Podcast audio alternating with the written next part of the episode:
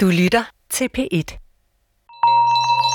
På hjørnet af Nansensgade i Indre København ligger der et stort gammelt hus, hvor der på vinduerne med rødt er malet fire kvindetegn med en knyttet hånd indeni. De vidner om, at nogle af de feministiske idéer fra 70'ernes kvindefrigørelse har manifesteret sig i vores samfund i huset Danner, krisecentret for voldsramte kvinder. Jeg hedder Sara Røykjær Knudsen, og i den her serie mødes jeg med nogle af de rødstrømper, der for 50 år siden var med til at ændre betingelserne for kvinder i Danmark. Og sammen mødes vi med nogle af de yngre stemmer, som fortsætter kampen for kvindefrigørelse i dag. Du lytter til Revolution og Søstersind, afsnit 3 ud af 4. Det her afsnit handler om, hvordan kvindebevægelsen fik sat vold mod kvinder på dagsordenen og åbnede et af Danmarks første krisecentre. Så, så der, der, er, der er en hel masse ting, en hel masse små detaljer, der ligesom bare skal sidde der, så før man øh, kan lave sådan en forenklet, ja. bare med nogle få ja. penselstrøg. Inger Stavning er en passioneret akvarelmaler og viser mig små billeder af havens fugle, som hun har prøvet at fange med sine pensler på papir. Inger er også rødstrømpe og har især brugt sin energi på at skabe det første krisecenter for voldsramte kvinder. Senere i det her afsnit taler hun med 21-årige Isabel Donen, som fortsætter netop den kamp. Der er et strukturelt problem i forhold til kvinder, men det er en kamp, som gavner alle. Men vi begynder her hos Inger, som i dag er 71 år og bor omgivet af bøger og billeder, der vidner om et politisk liv. Ja, det er jo det, tre mørk, røde mor. Kvindekamp er klassekamp. Det er tre mørk, hun, hun er simpelthen den mest kraftfulde. Det hende, der er lavet der med hånden. Det er, hun, har, hun, hun, hun øh, kan mest med stregerne. Så det er sådan en stor mandehånd patriarkatet, der kommer og knækker halsen på en kvinde. Du har lige fanget symbolikken. Inger vokser op i et hjem med tre søskende, hvor begge forældre er uddannede havebrugskandidater, men hvor det primært er faren, som lever et udadvendt liv som direktør og som aktiv i det radikale venstre, mens moren arbejder i familiens frugtplantage og passer børnene. Sådan et liv ville jeg ikke have. Og jeg kunne se på min mor, hun, altså hun var jo lige så klog som ham, og, og lige så, kunne lige så meget, men hun blev jo stille. I 1968 skal Inger så begynde at læse litteraturvidenskab og flytter derfor til København. På et tidspunkt, hvor gaderne de er fyldt af demonstrationer mod Vietnamkrigen, og hippierne hænger ud ved Storkespringvandet, og de studerende gør oprør mod professorvældet. Jeg var landet simpelthen fuldstændig midt i begivenhedens centrum der fra 68 og frem efter. Det, det, det skete i København, og det skete på det institut, jeg var tilknyttet. Og det var også der, hvor, hvor de første rødstrømper samledes og gik i strøgeaktion. Inger Stavning kendte flere af de kvinder, som var med. Blandt andet hendes kusine, Vibeke Vasbo, som jeg også taler med i første afsnit af den her serie. De var så flotte og stærke ikke, med deres store røde hatte. Hmm. Og så da de øh, kom øh, der til 1. maj demonstrationen og spurgte om, om, øh, om der var nogen, der kunne hjælpe med. Ja, det ville jeg da gerne.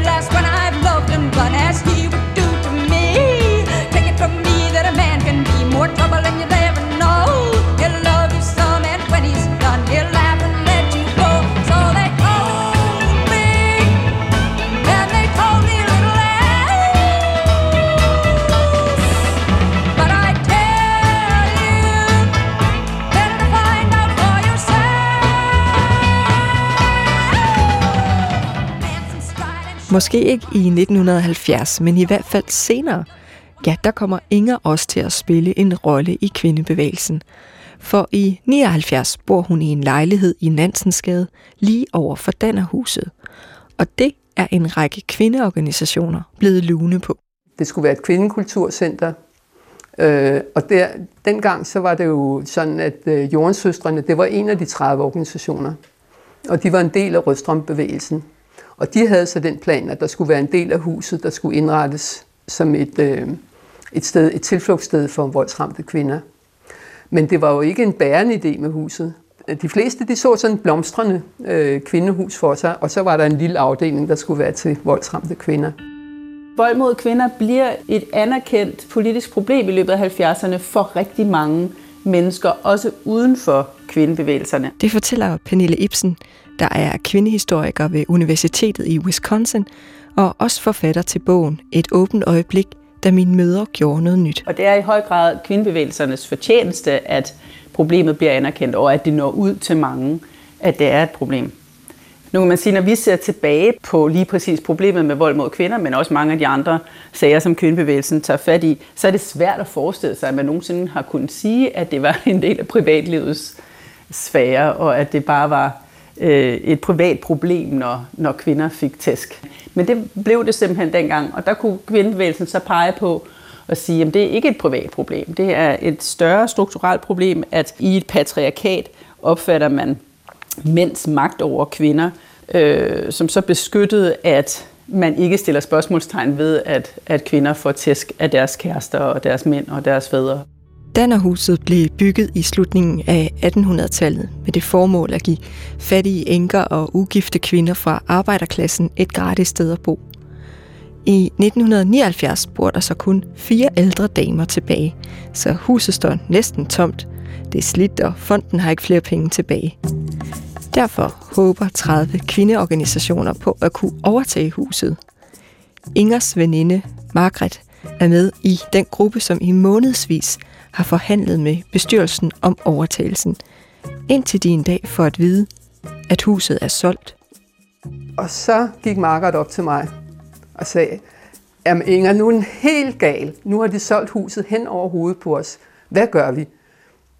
Jamen, det var da forfærdeligt. Det kan vi, vi da ikke finde os i. og så gik vi til Rødstrømpernes fællesmøde og sagde, er I parat til, at vi besætter Grøn Danner Stiftelsen, for nu har de solgt det hen over hovedet på os? Yes! Selvfølgelig var det det. Min umiddelbare tanke er, at når man besætter et hus, så må det jo være, fordi man gerne vil have huset. Men det var faktisk ikke det, som rødstrømperne regnede med dengang, fortæller Inger. Det vi havde for eksempel gjort i Nansensgade Beboerforening, det var jo, at man besatte et hus i protest, så blev man smidt ud. Okay, så tager vi det måske en gang til for at vise protesten, så blev vi smidt ud igen. Okay. Men altså, så har vi jo handlet. Og, og vi tænkte, det var jo det samme. Vi, vi var sim, simpelthen så rasende over, at de havde solgt det hen over hovedet på os. Så vi ville protestere, og var så forberedt på, og så blev vi smidt ud igen. Ikke? Inger har været med til at besætte flere huse. Derfor kommer hun med i en gruppe, som skal planlægge besættelsen af Dannerhuset. De skriver lister over, hvor mange gulvskrubber og karklude de skal have med. Aftaler, hvem der skal stå for indkøb af mad, og hvem der får ansvaret for ølsalget. Og i løbet af et par uger er planen klar. En sen novemberaften i 79 samler de omkring 300 kvinder, som skal være med til at besætte Dannerhuset. Vi, vi var meget hysteriske med, at øh, politiet ikke, og ingen skulle vide noget. Ikke? Så vi delte den ind i grupper med det samme, og gik rundt til grupperne og fortalte, hvad de skulle gøre, og havde en, en seddel med til, hvad, hvad der skulle ske i løbet af aftenen. Så var der nogen, der var i forvejen havde kontaktet de fire kvinder, der boede i huset, og var blevet gode venner med dem, og var blevet lukket ind. Og meningen var så, at vi skulle, en efter en skulle komme ind af bagindgangen der i haven. Og så pludselig hørte vi politisirener. Og vi får ind i porte og opgangen, hvor vi kunne gemme sig og tænke, ej, det hele røvet. røbet. Men så så vi, at det var af alting, at det var husbetakler. De stoppede ved en adresse i Nansensgade og for op i opgangen, og var væk en, et stykke tid, med, hvor vi kunne høre råb og, og, og skrig. Og så var ned igen, og så, så var de væk. Så det var slet ikke os. Så da vi så øh, kom ind og gik op ad trapperne og stod i den store sal, så var der en, der tændte lyset, og vi var inde. Øh, og en, så en gik på talerstolen og sagde, nu har vi taget vores kvindekrisecenter, kulturcenter i brug. Og så kom sangen og jubelråbene. Søstre, kom og hold mig i jeres arme, til det er over. Lad os ikke slippe, før vi ser, hvor der land. Vejen er lang, hårdt må vi kæmpe, inden vi alle når frem. Søster, slip mig aldrig, vi skal sammen finde hjem. I løbet af weekenden malede kvinderne de ikoniske røde kvindetegn med en knytnæve i midten af vinduerne. Første etape var vundet, og det skulle omverdenen kunne se. Men hvad kvinderne ikke vidste var, at ideen om et krisecenter i Dannerhuset kommer til at blive en folkesag. Det vender vi tilbage til om lidt. Søster, slip mig aldrig, vi skal sammen finde hjem. Det er mere end 40 år siden, at Inger og de andre kvinder besatte Dannerhuset. Og jeg har spurgt Inger, om hun vil med derhen. For jeg har aldrig set huset indenfra, og hvad det kan. Glæder du dig til at se det? Ja, det gør jeg hver gang.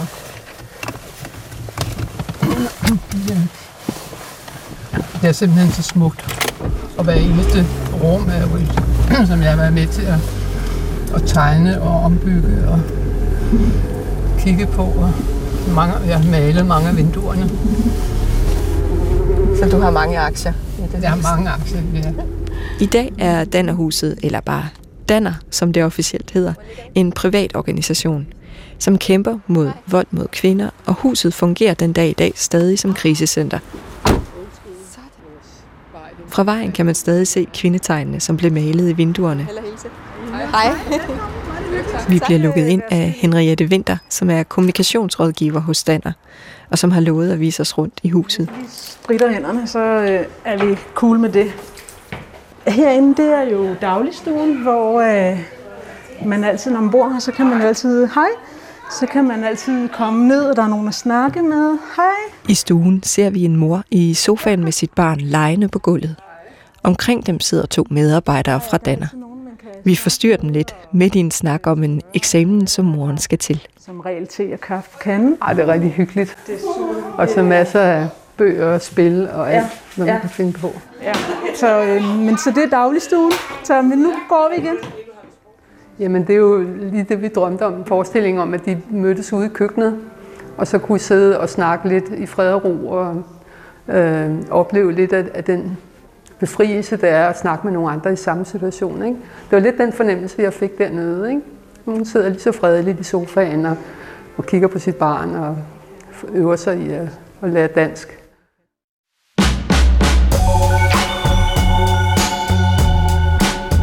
Du lytter til serien Revolution og Søstersind om 70'ernes kvindefrigørelse og den i dag. Inger Stavning fortæller om, hvordan hun var med til at få Dannerhuset ind i kvindekampen. Et hus, som var med til at starte samtalen i samfundet om at stoppe vold mod kvinder. Jeg har spurgt Inger, om hun vil mødes med en af de unge stemmer, som på en måde fortsætter samtalen i dag. Isabel Donen er 21 år, og hun er frivillig i den antisexistiske forening Everyday Sexism Project Denmark, som forsøger at bekæmpe hverdagsseksisme og overgreb ved at udbrede viden om problemet og lade både mænd og kvinder dele anonyme vidnesbyrd. Prøv lige at sige en gang til. Everyday Sexism ja. Project Danmark. Ja. Og det vi så gør, det er, at vi indsamler de her oplevelser, øhm, og det gør vi anonymt, sådan så der ikke er nogen, der får konsekvenser af at dele deres oplevelser. Og så er det også for at ligesom, ja, give dem, der har været udsat for ting, at en stemme og et sted, hvor de kan tale frit om det. Og så også for at vise sådan, offentligheden, at det er et strukturelt problem, og det er ikke kun enkeltstående mm. sager, som man ser i medierne en gang imellem. Men Hvordan, hvad, tænker du selv om, øh, ser du selv som sådan øh, et, en, et kvindeemne? Nej, det er det. Det er lige præcis. Jeg ser det ikke som, altså i dag som en kvindekamp. Mm. Jeg ser det som en kamp for ligestilling, som gavner alle. Og selvfølgelig ja. så er det vigtigt også at sige, at der er et strukturelt problem i forhold til kvinder. Mm. Øh, altså sådan, det er helt sikkert virkelig vigtigt, men det Ja. er en kamp, som gavner alle. Ja, men det lyder som, det kunne have været noget, vi snakkede om som Ja. en drøm, vi kunne gå ud i, i, der i 70'erne. Tror du, du ville have været med i Rødstrømbevægelsen ja. dengang? Det håber jeg da. Det håber jeg. Det tror jeg også, du ville have været. Ja. Du minder fuldstændig om, om alle, de, alle dem, jeg var i gruppen med dengang. Altså, vi havde jo den, øh, lidt det, du også taler om. Ikke? Altså, vi så det, øh, kvindefrigørelsen som et led i, øh, i alle menneskers frigørelse. Mm, ja. Så det, det for os hang det sammen med ulandene og Vietnam øh, og, og øh, undertrykkelse af alle folkeslag. Ja. Vi så det kapitalismesystem og det patriarkalske system Mm. arbejdede sammen. Den særlige grund til, at Isabella er gået ind i arbejdet, er fordi hun har haft en voldsom oplevelse som 17-årig. Øh, skal jeg fortælle, hvad der skete? Ja, øhm, det var en, som kontaktede mig på Instagram, eller vi fik kontakt gennem Instagram. Øhm, så aftalte vi at mødes inde ved søerne i København og gå en tur, og det gjorde vi så. Og så snakkede vi nogle timer, og så fik han blandt andet nævnt, at han øh, ikke var til one night stands, som så gjorde, at jeg følte mig tryg, og han boede også hjemme hos hans forældre. Og han var, jeg tror, jeg var 17, og han var 22 på det tidspunkt, så han var en del ældre end mig. Øh, men vi tog i hvert fald hjem til ham, og hans søster boede inde ved siden af, og hende fik jeg også lige mødt og sådan noget. Og så drak vi et glas vin, og det føler jeg altid vigtigt at understrege, at det var et glas, og jeg var ikke fuld, fordi det er der tit nogen, der godt kan tænke, nå, så er det nok derfor. Øhm, og så begyndte vi at kysse, og så stak han hånden øh, under mine trusser og op i mig, og så fjernede jeg den, og sagde, at det havde jeg ikke lyst til. Og det skete så fem gange, hvor han blev ved. Øhm, og så lige pludselig, så lå jeg på maven, og så trak han mine bukser ned og trængte op i mig. Og så begyndte jeg bare at sige nej, nej, nej, nej, om om igen. Øhm, mens han holdt mig nede, men jeg kunne, ikke, altså jeg kunne ikke bevæge mig, for han var meget større end mig, og holdt mig ligesom fast. Øhm, og så trak han sig endelig ud, og så troede jeg ligesom, at det var slut. Men så kom han sådan endnu hårdere ind i mig igen, og så var det så, min, at jeg forsvandt helt, at jeg slet ikke var der mere. Og så kom han ud af min ryg, og så sagde jeg, at jeg skulle på arbejde. Jeg skulle til jobsamtale, selvom klokken var sådan tre om natten. Og så skyndte jeg mig bare ud derfra. Altså jeg kender så mange, efter jeg begynder at fortælle om det, så sådan, er det gået op for mig, at altså nærmest hver tredje pige, jeg møder, har været udsat for voldtægt eller lignende. Ja, det er nemlig, det, altså, det er helt vildt. Det giver mig rigtig meget, det der med at kunne fortælle øh, historien på mine egne præmisser, og sådan både for ligesom at sige til mig selv, at det ikke var min skyld, øhm, fordi det har jeg stadig brug for. Så føler jeg ligesom, at han ikke får lov til at bestemme, hvordan det her skal ende, men at jeg har ligesom, jeg er den, der får det sidste ord.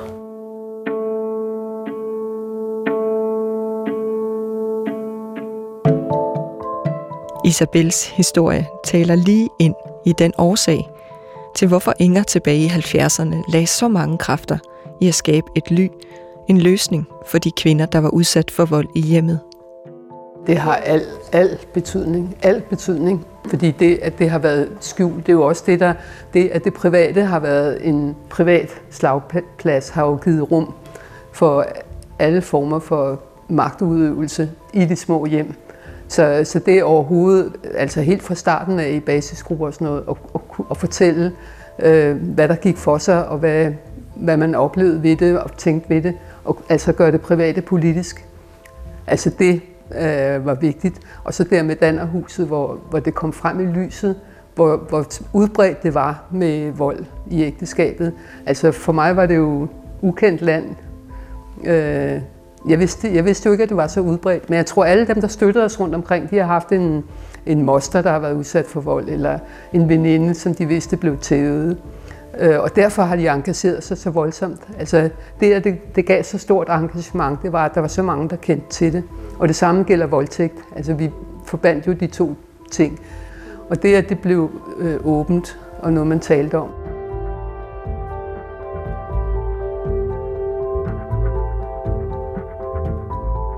Når du øh, fortæller om din historie. Hver eneste gang, du fortæller om den, tror jeg, så bidrager du til, at dels at løsne det fra dig selv, ikke? og dels, dels at, at lette det for nogle andre. Ikke? Ja.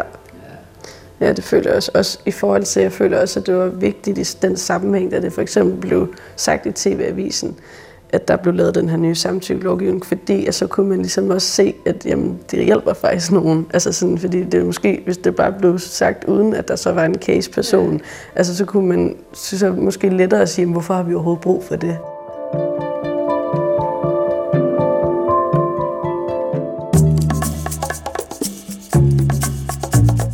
Inden aften for besættelsen havde kvindeorganisationen kontaktet en del af pressen, som var klar til at breake nyheden om, at Dannerhuset var blevet besat. Og de var jo sådan set både klar med forarvelsen over, at bestyrelsen havde solgt huset og ville nedlægge fundatsen, og så var de klar med historier om problemet med voldsramte kvinder. Og for mig, der var det, jeg tænkte, det var en, en lille, et lille problem. Øh, jeg kendte ikke nogen, der var voldsramte. Så jeg, jeg tænkte ligesom de andre, ikke? Når et par værelser på en af etagerne kunne da godt sætte sig Men det blev, i løbet af weekenden blev det i højere og højere grad et, øh, noget, som, som der blev skrevet om og snakket om. Kvinderne bag besættelsen havde regnet med, at de hurtigt ville blive smidt ud. Men det skete ikke. Godt nok havde bestyrelsen solgt huset til et entreprenørfirma, men fordi det tilhørte en fond, skulle salget godkendes af justitsministeren, og han tøvede. Derfor befandt Dannerhuset sig i et juridisk vakuum, hvor ingen kunne smide kvinderne ud. Og i løbet af weekenden begynder Inger og de andre kvinder at mærke, at de har støtte på den anden side af murene. Og så begyndte der at strømme ind med penge. Øh, nogen, der ville give penge, og, og damer, der kom ned ved indgangen og ville give kaffe, poser kaffe og fra at oprindeligt at have haft et ønske om at forvandle Dannerhuset til et kvindekulturcenter, der også lige havde et par værelser til voldsramte kvinder, ændrede kvindeorganisationerne nu fokus og forhandlingstaktik. At den første weekend var gået, og at der ikke skete noget, og at der kom den der fantastiske opbakning, så, så kunne jeg simpelthen, så sidrede det, fordi nu har vi fat i noget, som vi må holde fast i. Og så efterhånden, øh, også hvor debatten kom op, og, og jeg blev klar over, hvad, hvad, hvad det betød med øh, voldsramte kvinder, hvor, hvor udbredt det egentlig var. Altså selvfølgelig også en forpligtelse altså til at gribe. Altså, så, så, så den der fornemmelse af, at, at det her, der må jeg kaste mine kræfter ind, ikke? Det, det, kunne jeg, det kan jeg tydeligt huske. På trods af store protester fra befolkningen og medierne og politikerne, godkender justitsministeren salget. Men i mellemtiden er det lykkes Nansensgade Beboerforening at få huset fredet. Derfor mister entreprenøren interessen i huset og giver kvinderne lov til at købe det for samme beløb, som han så har betalt, 2,8 millioner kroner. Og de 30 kvindeorganisationer beslutter sig for at gribe chancen. Den chance, vi har nu, er enestående. Vi har huset, Øh, og vi har opbakningen i befolkningen, og det, det er det, vi har lige nu, og vi har ikke andet. Hvis vi, hvis vi øh, sender et brev til kommunen om, at de skal bygge sådan et hus til os. Uh-uh. Den store indsamling begynder, og donationerne strømmer ind fra alle sider. Et helt værelse var brugt til at tælle penge. Kvinderne går selv på gaden med raslebøsser. Der bliver arrangeret støttekoncerter i både Tivolis koncertsal og i Pumpehuset, og der bliver afholdt et stort loppemarked i Dannerhuset.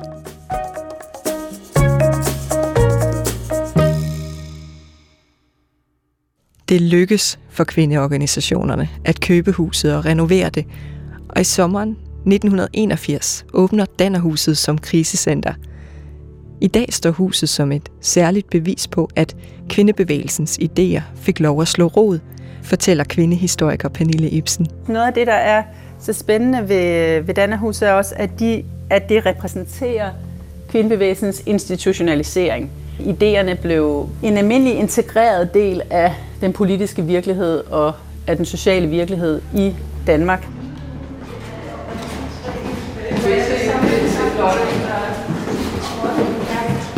Inde i Dannerhuset har 70'er rødstrømpen Inger Stavning mødt og talt med en af de unge stemmer Isabel Donen, som i dag fortsætter samtalen og kampen mod vold mod kvinder.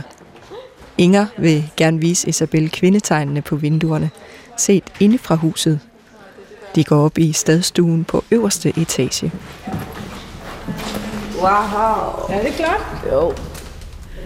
Det var også lige noget af det, jeg lige nåede at få læst op på, inden jeg kom. Det var, at de her billeder, eller de der malerier i vinduerne stadig var der. Så jeg er glad for, at jeg lige fik set det.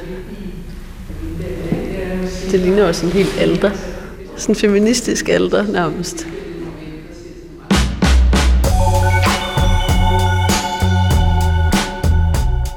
Og så jeg var overrasket over, hvor meget vi egentlig havde til fælles. Altså måske havde jeg sådan lidt en fordom om, at de måske ikke var lige så woke, som man er i dag. Det hun kunne fortælle, det var virkelig spændende, ikke? At høre sådan en ung kvinde i dag. Og så er hun øh, hendes egen historie, med, som vi lige snakkede om med voldtægten der, ikke? Sådan tror jeg ikke, at der var nogen, der ville sidde og kunne fortælle den for 50 år siden. Det at, at, at bruge sig selv, det er stærkt. Altså det føler det, at jeg er en del af noget større, som sådan ikke hverken er startet med mig eller sluttet med mig, men at jeg er, sådan, jeg er, en, jeg er med til at føre kampen videre til den næste generation, som forhåbentlig kører den videre til den næste, indtil der ikke er brug for den kamp mere. Du lyttede til et tredje afsnit i serien Revolution og Søstersind om 70'ernes kvindefrigørelse og den i dag. Silja Nørgaard Alstrøm havde tilrettelagt afsnittet. Mette Willumsen er redaktør, og jeg hedder Sara Røykær Knudsen. Den feministiske sanger Karina Willumsen sang Vejen er lang af Eva Langkov, og undervejs hørte du også Buffy St. Marie med Better Find Out For Yourself. I næste afsnit tager jeg fat på myten om de rebelske rødstrømper. Den, som har levet de sidste årtier, og som måske har gjort mere skade end gavn. Det forhindrer den næste generation af kvinder i at blive feminister, fordi man vil jo ikke være sådan, øh, som den der myte. Du kan høre flere P1-podcasts i DR's radio-app. Det giver mening.